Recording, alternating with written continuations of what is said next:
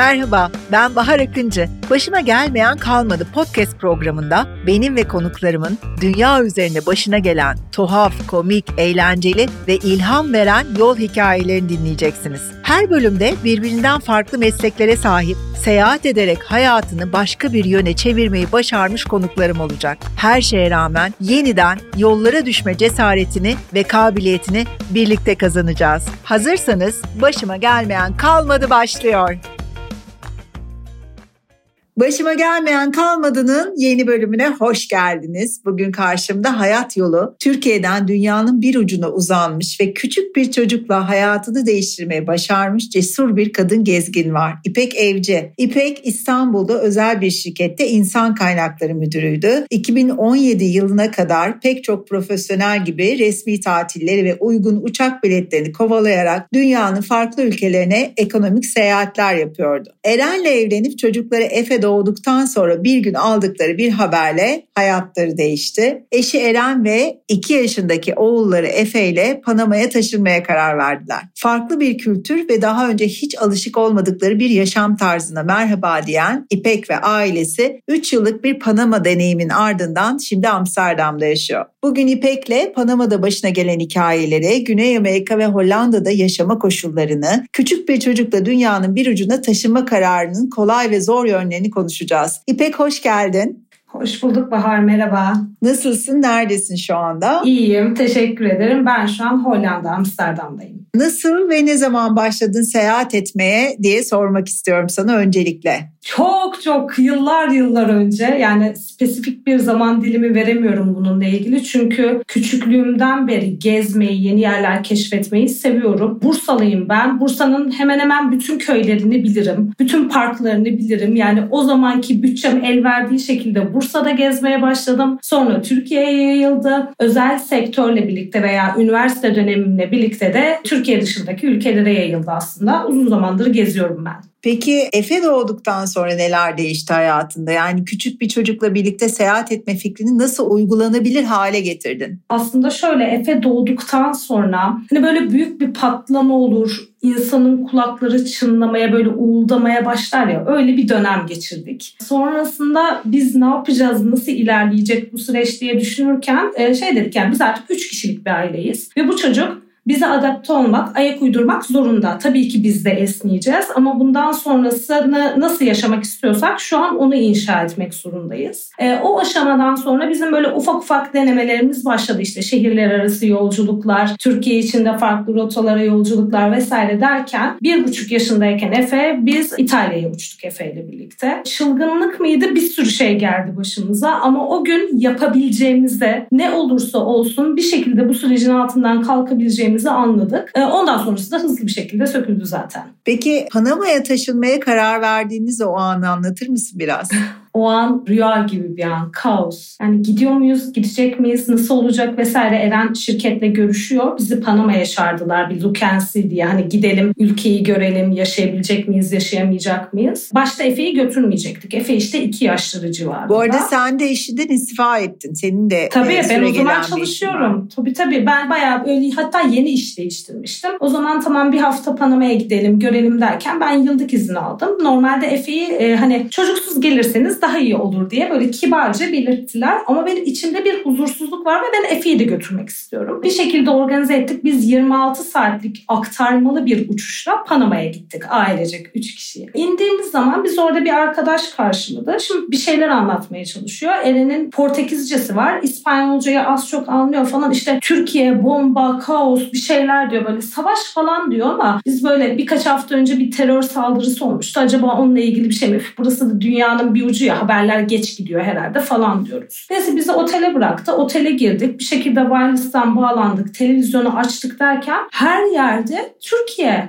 Türkiye'de darbe olmuş. Yani biz uçarken Türkiye'de bildiğiniz o işte uçaklar her yer patlamış, köprü kapatılmış falan büyük bir kaos. Telefonumu açtım yüzlerce mesaj var. Kardeşim böyle veda mesajı falan göndermiş. Orada kalın buraya sakın gelmeyin diye. Panama ile ilk tanışmam böyle oldu. İlk iki gün ben Panama'da otelde ağladım. Sonra işte o şey şok anı geçti. İşte bize Panama'yı dolaştırmaya başladılar vesaire. Baktım çok güzel ülke. Sevdim. içim ısındı ama Biz Türkiye'ye geri döndük. Hiçbir ne teklif var ne bir şey var. Ben bu sefer Türkiye'de alıyorum. Niye bize teklif vermediler? Biz gidecektik aslında diye. Sonrasında beklenen an geldi. Bize bir teklif geldi. Gidiyor muyuz? Gidecek miyiz? Panama'da ne var derken ne kaybederiz dedik. Yani ne olabilir? Biz oraya gidip mutsuz olursak ne olabilir? En kötü ne yaparız? Geri döneriz. Ailemiz burada, arkadaşlarımız burada. Geri döndüğünde bize kucak açacak insanlar burada. Hadi o zaman toplanıp gidiyoruz dedik ve biz Panama'ya yerleştik. Peki neler yaşadınız Panama'da? Dil sorunu yaşadınız muhtemelen ve başınıza gelen bir sürü hikaye olmalı. Olmaz mı? Yani dil sorunu nasıl şu an düşündüğümde nasıl bu kadar büyük bir cesaretle hiç İspanyolca öğrenmeden oraya gitmişim diyorum. Çünkü bende şöyle bir algı var. Herkes bir şekilde az ya da çok İngilizce konuşur. Bu algım ben Panama'ya gidene kadar böyleydi. Panama'ya ayak bastık hani mahallemize yerleştik dediğim anda gitti. Çünkü kimse İngilizce bilmiyor. Yani suyun, sütün bile İngilizcesini bilmiyorlar. Efe'ye süt almam lazım anlatamıyorum. Böyle kucağımda bebek varmış gibi süt veriyormuş gibi falan yapıyorum da süt alıyorum. Yani hani o kadar yok. Çok pişman oldum ama tabii ki yani bu pişmanlığımın oradaki sorunların çözülmesinde bir etkisi olmadı. Bir şekilde vücut diliyle bir sürü şeyi halletmeye çalıştık. Bir örnek vermem gerekirse bizim eşyalarımız geldiğinde Eren'in çok fazla seyahati oluyordu ve Eren Panama dışındaydı. Hatta Türkiye'deydi sanırım. Böyle aramızda saat farkı falan da var. Eşyalar geldi. Adamlar zaten Türkiye ile kıyasladığımız zaman o kadar rahatlar, o kadar disiplinsizler ve o kadar iş bitiremiyorlar ki yani evin yerleşmesi, mobilyaların kurulması zaten 5-6 gün tuttu.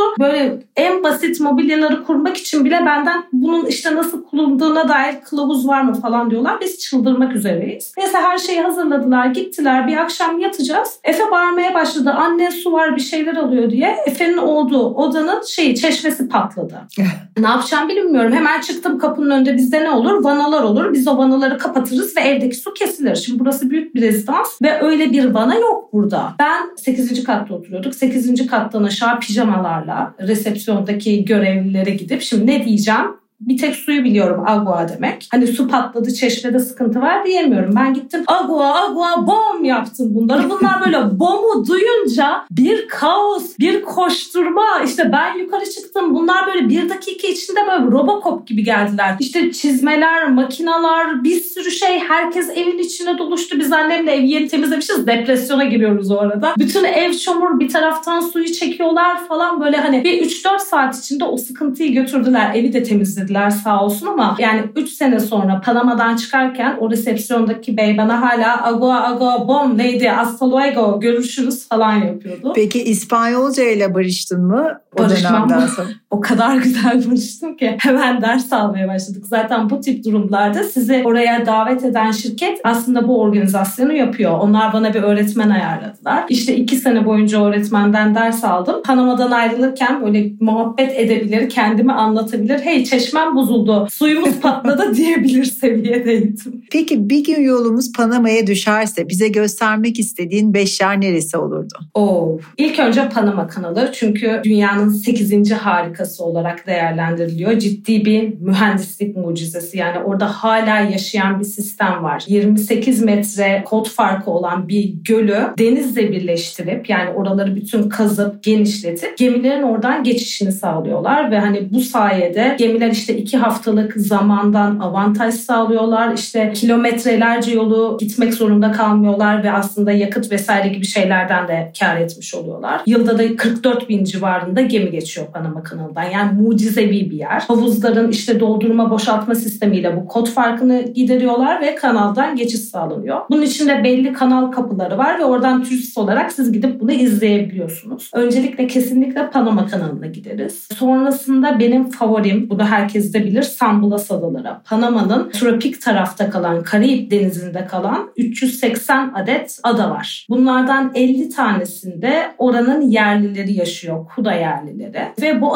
adaların yönetimi o yerlilerin elinde. Yani siz aslında Panama içinde bu adalara gittiğinizde başka bir ülkeye gidiyormuş gibi pasaportunuzla giriş yapıyorsunuz. Onların izin verdiği adalara gidebiliyorsunuz. Betonerme hiçbir şey yok. Her şey doğal. Karnınız acıkırsa diyorsunuz ki bana bir balık tut. Onlar gidiyorlar balık tutuyorlar. Kendi imkanlarıyla ateşli onu pişirip size veriyorlar. Yani muhteşem bir ortam. Belki herkesin böyle çok rahat edebileceği böyle lüks şezlongların vesaire olduğu bir ortam değil ama e, yani her gidişi bu arada meşakkatli. Böyle işte deniz yolculuğu, küçücük teknelerle okyanusta gidiyorsunuz aslında. Çok meşakkatli ama her gittiğimde ay iyi ki gelmişim deyip böyle ruhumu besleyen hem görsel olarak hem oradaki işte denizi, kumu, deniz yıldızları, midyeleri ya rüya gibi bir yer. Kesinlikle Sambalas adalarına gideriz. Üçüncü olarak Panama şehrinde Casco zaten Old City olarak geçen bir bölge var. İşte zamanında Fransız sömürgesiymiş burası. Sonra Amerikalılar almış vesaire. Çok farklı dokular var orada. Mutlaka bir Casco'yu dolaşmak lazım. Casco'ya gitmeden olmaz. Costa Rica sınırında Bocas del Toro diye bir bölge var. O da Sambalas adalarının biraz daha böyle işte motelleri bulunduran, otelleri bulunduran, biraz daha böyle gençlerin akın ettiği bir bölge. Oraya da gitmeden olmaz. Mutlaka oraya da gideriz. Kaç oldu? Dört oldu. Dört oldu. Beşincisi de canım yerlilerim, Embera yerlileri. Onlar da yine Panama'nın belirli bir bölgesinde yaşıyorlar ve kesinlikle teknolojiyle, elektrikle, dünyayla hiçbir bağlantıları yok. Aslında Kızılderililerin hayatını orada e, sürdürüyorlar. Ben ilk gittiğimde çok temasa geçmek istedim onlarla ama böyle klasik turlarla çok böyle pazarlanan şeylerin içerisinde yer almak istemedim ve en sonunda bir kontak buldum. Şimdi orada arkadaşlarım var,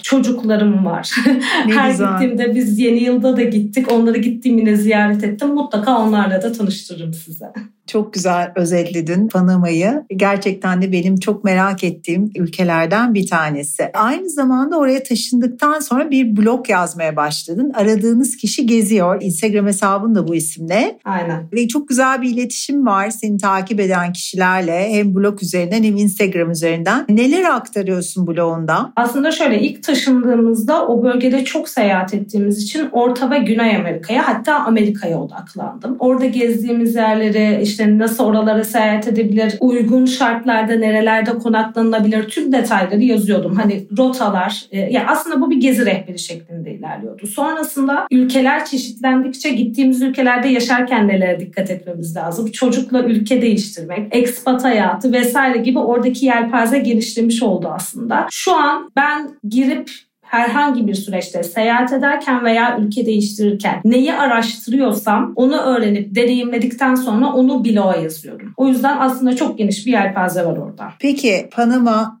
gerçekten büyük bir macera ve çok fazla da Türk yaşıyor muydu bilmiyorum. Çok Türk var mıydı Panama'da? Çok Türk yoktu. Ama benim şansıma Türk bir aileye denk geldik. Efe çok iyi anlaştı. Ben de onunla çok iyi anlaştım. Hani hayattaki en büyük şanslarımdan birisi budur herhalde. Çok Türk olmayan bir yerde bir Türk bulup kendimi arkadaş edindim ama çok az Türk sayısı. Panama hikayesinin ardından yani 3 yıllık bir oradaki yaşantının arkasından da toplanıp yeni bir kıtaya, yeni bir ülkeye merhaba dediniz. Amsterdam ve Hollanda. Nasıl hayat Amsterdam'da? Neler zorladı seni? Nasıl bir kültür farklılığı var Panama, Amsterdam ve Türkiye arasında? Aslında bizim Amsterdam'a geçişimizde herkes bana oh gözün aydın kurtuldun işte Panama'dan ayrılıyorsunuz. Çünkü şey Panama'ya uçuş 20 saat. Türkiye ile zaman farkı 8 saat ve ciddi zorluyordu bizi. Ama anlamıyorlardı ki Panama benim evim olmuştu. Yani ben kalbimin bir kısmını Panama'da bırakıp aa Avrupa, Avrupa'daki hayat diye böyle çok övülen bir ortama geldim. Ama o sıcak insanların Latin kültürünün içinden çıkıp Hollanda'ya gelmek hem Hollanda'nın soğuk ve gri havası bunu da geçtim. Soğuk ve seviyeli insanlarıyla karşı karşıya gelince çünkü Panamalılar Türklerden daha çok sosyal, daha mutlu, daha sevecen. E biz Türk kültürü olarak zaten sevecen böyle konuşkan insan insanlarız. Avrupa'ya gidince ben şok yaşadım. Yani Hollanda'da yaşamaya başlayınca ciddi kurallar,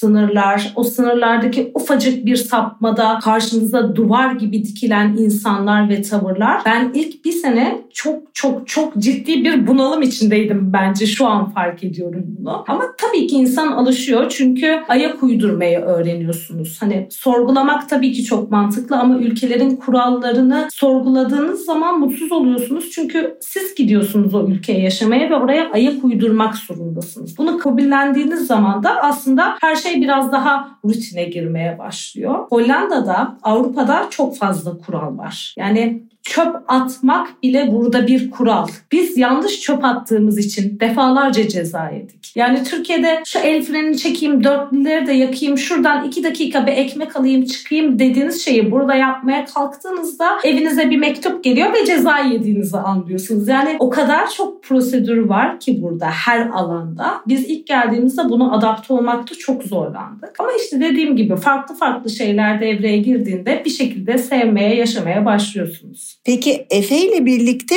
Panama gibi bir kültürden Amsterdam'a, Hollanda'ya taşınmak nasıl bir süreçti? O nasıl uyum sağladı? Okula başladı mı? Neler yapıyorsunuz beraber? O kadar güzel bir noktaya parmak bastık ki çünkü Panama'daki sistem bizim Türkiye'de alıştığımız sistemle çok paralel. Biz Türkiye'de nasıl arkadaşını incitme, işte sıraya gir, kimsenin sırasını kapmayalım, herkesin hakkına saygılı duyalım diye yetiştiriyorsak çocuklarımızı Panama'da da öyleydi. Hollanda'ya gelince biz çok ciddi bir şok yaşadık çünkü burada öyle bir şey yok. Buradaki okullarda ve eğitim sisteminde de öyle bir şey yok. Parkta da öyle bir şey yok. Ebeveynler arasında da öyle bir şey yok. Yani burada açıkça şey diyorlar survive etmeyi yani hayatta kalmayı öğrenmesi lazım. O yüzden biz şok olduk. Efe'yi zaten hırpaladılar. E, Efe hırpalanırken ben de çok hırpalandım. Yani buradaki çocuklar bu arada çok mutlu. Çok güzel oturtulmuş bir sistem var. Ama bizim alıştığımızdan çok farklı bir sistem var. O yüzden mesela okullarda ceza sistemi var. Okulun bahçesinde diğer çocuk sizin çocuğunuzun kafasını yarabiliyor ve buna çocuğunuz biraz daha dikkat edebilmeliydi gibi bir geri dönüşte size e, geri bildirimde bulunabiliyorlar. Hani bu tip şeyler bizi çok zorladı. Ama Efe baktı ki buna alışmadan veya buna ayak uyduramadan gerçekten mutlu olamayacak burada. o da bir şekilde buna alışmak zorunda kaldı. Ama bizi çok zorladı.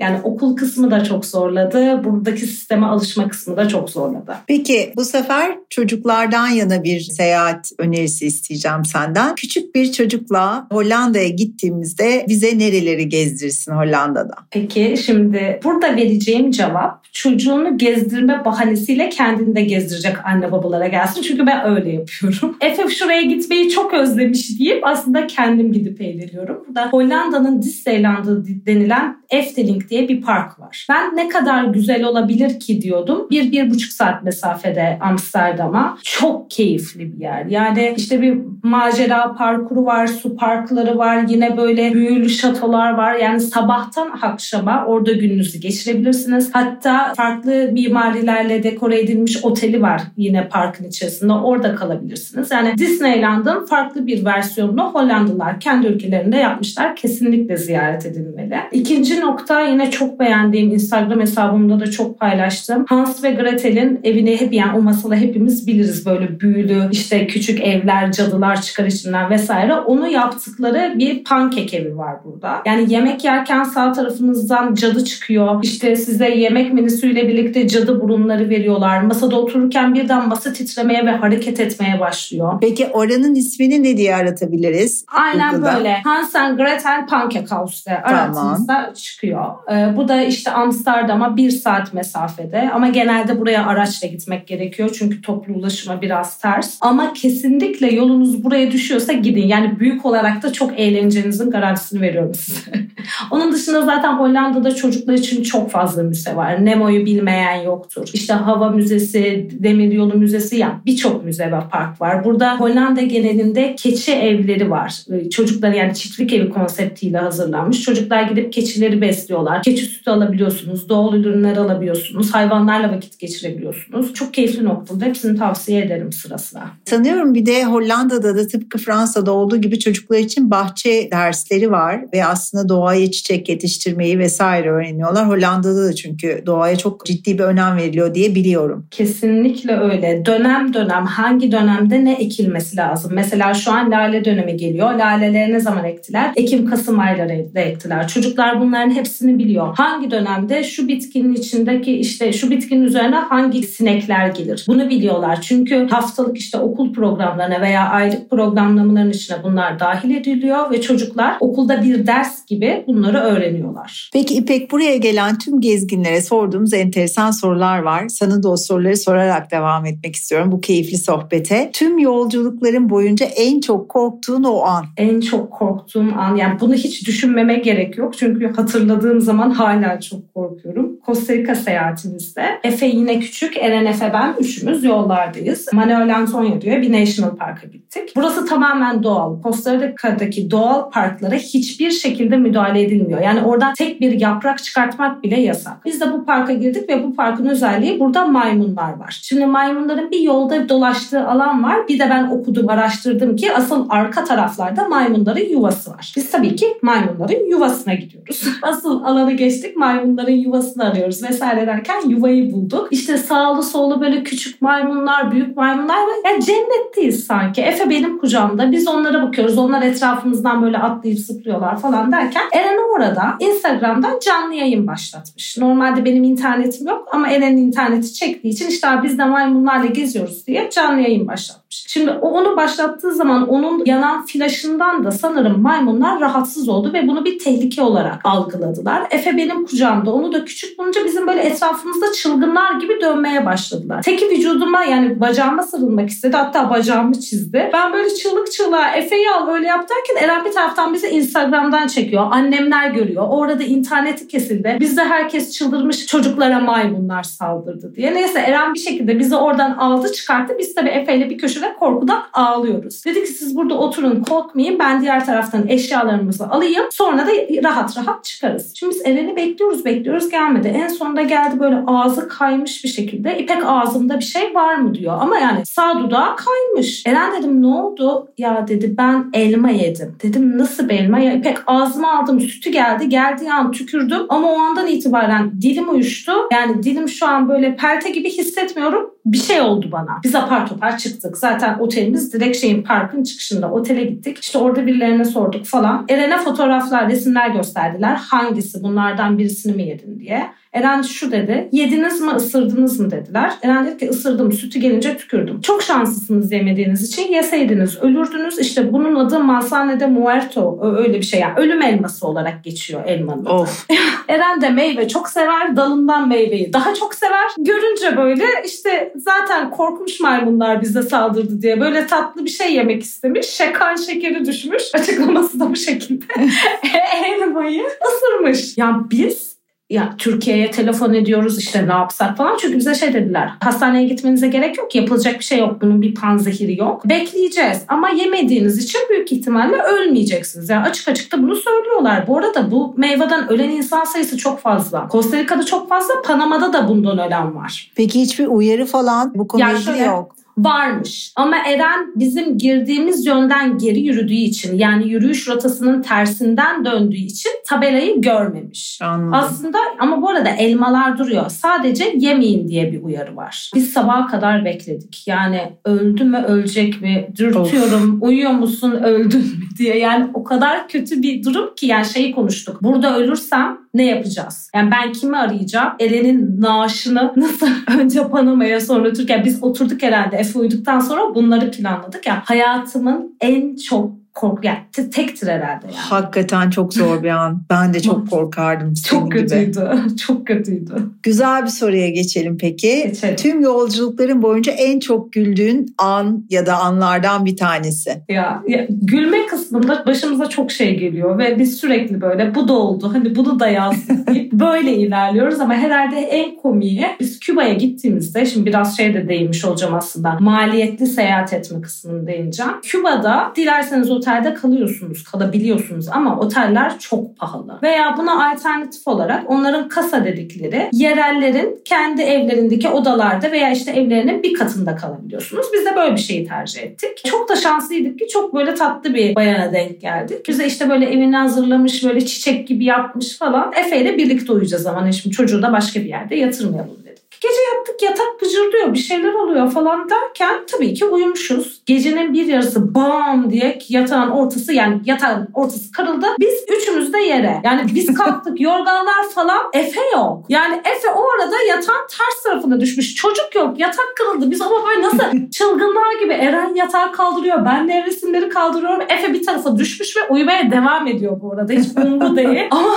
dedim gitti çocuk ya ezdik ya bir şey oldu. Ya saatler saatlerce güldük buna. Ya hem korktuk hem güldük. Küba seyahatimiz baştan sona böyle şey geçti. Olaylı geçti bizim. Küba benim de kazalarda kaldığım ve çok özel bir yolculuktu. Benim için çok yıllar önce gittim ve şu andaki halini de çok merak ediyorum. Gerçekten bir taraftan da ciddi anlamda yokluğun olduğu buna karşı mücadele eden ama hayatlarından da işte dansla, müzikle, belki güneşin etkisiyle hayatlarının da eğlence kısmından vazgeçmeyen bir halkı var. Çok seviyorum Küba'yı ve duruşlarını. Onlardan öğreneceğimiz çok şey var. Yani mutlu olmak için hani hep şey diyoruz ya işte bazı şeyler hep bütçe, hep bunun maliyeti vesaire öyle bir şey yok. O insanlardan nasıl mutlu olunduğunu çok rahat öğrenebiliyoruz. Yani çok ciddi yokluk içindeler. Karın tokluğuyla yaşıyorlar belki ama selam verdiğinizde hepsi size selam veriyor. Yardım istediğinizde hepsi size yardım etmeye çalışıyor ve bir nota duyduklarında hepsi kalkıp çılgınlar gibi dans etmeye başlıyor. O zaman işte siz de birden kaptırıyorsunuz zaten. Onlarla birlikte dans etmeye, mutlu olmaya başlıyorsunuz. Peki hayatında yine olsa yine yaparım dediğin hareket ya da bir seyahat? Hmm, Peru kesinlikle. Yani e, Machu Picchu'yu çok görmek istiyorduk e, ama tabii Cusco'daki irtifa farkı vesaire gibi şeyler var. Benim de migrenim ve vertigom var. Yani bunu tetiklemesi de çok muhtemel Machu Picchu seyahatinin. Bir de Efe var yanımızda. Efe yine işte 3-3,5 yaşlarında o dönemde ve çok ciddi yürümemiz gerekiyor. Evet e, Machu Picchu gerçekten birkaç yol var ama yine de ciddi bir yürüme mesafesiyle evet. devam edilen seçenekler. Aynen. Ya biz artık şey yapıyoruz. Efe ile seyahatlerimizde evet çok yorulabiliriz. Evet birçok şey yolunda gitmeyebilir. Birçok terslikle karşılaşabiliriz ulaşabiliriz. Ama bizim seyahatlerimizde kural yok. Yani Efe'nin bir uyku saati yok. Efe'nin bir yemek düzeni yok. Yürüyeceksek yürüyeceğiz. Çamura batacaksak batacağız. Maksimum eğlence, maksimum hatıra. Onun dışındaki şeyleri de minimuma düşürmeye çalışıyoruz. Periyoda bu mantıkla gittik. Başta çok başım döndü. Efe de böyle bir ben çok çabuk yoruluyorum galiba falan deyip sendeledi. Ama biz azmettik. Gittik Machu Picchu'ya ve yani hayatımızın en keyifli tatillerinden birisiydi. Efe oradaki lamalar onlarla böyle içli dışlı yani normalde yaklaşmayın falan derler. Efe onları sarılıyor. Onlar böyle boynunu Efe'ye doluyor falan. Yani muhteşem bir seyahatte hala videolarını izliyoruz. Peki senin bir de sanıyorum sağlığınla ilgili endişelerin vardı Machu Picchu'yu çekerken. Aynen. Aynen. E, vertigo ve ve migrenimi. Migreni. Evet. Bu konuyla ilgili sıkıntı yaşadın mı? Vertigom biraz tuttu ama zaten yanımda ilaçlarımla birlikte gitmiştim. Migrenimle ilgili hiçbir sıkıntı olmadı. Burada önemli olan şey Cusco civarında vakit geçirmek. Bu şey gibi hani dağın zirvesine tırmanmak için ilk önce yavaş yavaş çıkarlar, aşağıda vakit geçirirler. Ertesi gün bir sonraki noktaya çıkarlar. Hani belki aslında bir günde tepeye kadar tırmanabilirler ama o irtifaya alışmak için inip inip çıkmaları gerekir. Biz de aynen böyle yaptık. Cusco'nun civarında çok fazla vakit geçirdik. İşte indik, çıktık, başka bir bölgede konak konakladık, gün içinde gittik vesaire derken yani yapılması gereken şeylere uyup önlemleri aldığınızda aslında her şey bir tık daha yolunda ilerliyor. Vertigomu biraz tetikledi ama iyi ki gitmişiz. Yani yine tetiklese yine giderim. hayat boyu hatırlanacak çok güzel bir hatıra gerçekten. Kesinlikle. Peki yakın gelecek planlarınızı sorayım o zaman. Çok güzel bir nokta. Çok güzel başka bir nokta. Ben şunu anladım ki biz artık hayatımızda yaşamak isteyeceğimiz ülkeleri seçmeyeceğiz. Hayat bizi bir şekilde oralara gönderecek. Panama'da da böyle oldu. Hollanda'da da böyle oldu. Ve sanırım bir sonraki adımımız artık Hollanda dışında olacak. Artık yavaş yavaş onun sinyalleri gelmeye başladı. Tabii ki önümüzde güzel güzel rotalar var. Seyahat edeceğimiz gideceğimiz yerler var ama önümüzdeki sene sanırım bu dünya içinde artık şey gibi oldu. Dünya benim evimse evimin başka bir odasına taşınacağım önümüzdeki sene gibi duruyor. Şahane. Senin gibi azimle yaşama tutulmak, seyahat etmek, çocuğuyla seyahat ederek hayatını çocukla da gayet konforlu seyahat edilebilir hale getirmek isteyen gezgin annelere tabii ekonomimizi de göz önüne alarak neler söylemek istersin? Bir basit düşünsünler. iki korkmasınlar. Ya yani tereddüt etmesinler. İşte ben böyle çocuğumu götürdüm. Annemler bana kızdı. Arkadaşlarım bana ne dedi? Aslında çocuğu da şuradan şuraya Böyle bir şey yok. Siz neyi yaşamak istiyorsanız aynı evin evin içindesiniz. O da o evin bireyi. O da onu bir şekilde yaşayacak ve adapte olacak. Bence basit düşünsünler maddiyatla vesaire. Eğer bütçem yeterli değilse evin arkasındaki parka gidip piknik yapıyorum. Mesela biz Eren'in olmadığı dönemlerde Efe ile çok fazla yere gidemiyorduk Panama'da. Çünkü işte çok fazla yağış oluyor, işte yağmur vesaire. Ben de cesaret edemiyordum. Ne yapıyorduk? Piknik sepetimizi topluyorduk. Bisikletlerle evin arkasındaki parka gidiyorduk. İşte orada ördeklerle piknik yapıyorduk vesaire. Efe ile böyle bir kere çadır kurmuşluğumuz da var ikimizin. Yani eve çok yakın bir noktadayız. Eve gidip yatabiliriz. Hayır bize macera lazım. Biz ile gidip orada çadır kurduk. Yani biraz da hayal gücüyle ilgili. Bunları yaptıkça zaten yapabileceğimizi görüyoruz. O güven geliyor. Bir tık üstü başka bir şey oluyor. Çocuk kampta yapar. Çocuk uykusuz kalınca inanın bir şey olmuyor. Aç kalınca da olmuyor. Süt içiyor. işte meyvesini yiyor, uyuyor. Yani biz hep seyahat yaparken kural yok diye düşünüyoruz. Böyle olunca da kendinizi de daha rahat hissediyorsunuz. Vicdan azabı çekmiyorsunuz. Çocuğum ara öğününü kaçırdı diye. Biraz daha böyle basit düşünüp sorunları değil sonrasında bize kazandıracağı deneyimleri görüp ilerlersek hepimiz daha rahat oluruz. Çocuk da daha rahat oluyor zaten. Ya çok güzel anlattın. İlk defa bir çocuklu gezgin anneyi konuk ettim. Başıma gelmeyen kalmadı da. Umuyorum ki bundan sonraki hayatınız üçünüz için de çok güzel, çok keyifli geçmeye devam eder. İnşallah. Bir gün inşallah yollarımız yollarımız bir yerde kesişir ve böyle uzun uzun yepyeni sohbetler etme şansımız olur. Başıma gelmeyen kalma diye konuk olduğun için çok teşekkür ediyorum ben. Ben çok teşekkür ediyorum bu fırsatı bana verdiğin için. Çok çok keyifli bir süreçti. İnşallah dünyanın herhangi bir noktasında bir gün birlikte seyahat etme fırsatımız olur Bahar. Umuyorum ve diliyorum. Kendine çok iyi bak. Efe'yi benim için Eren'e selam söyle. Seve seve. Teşekkürler. Görüşmek üzere.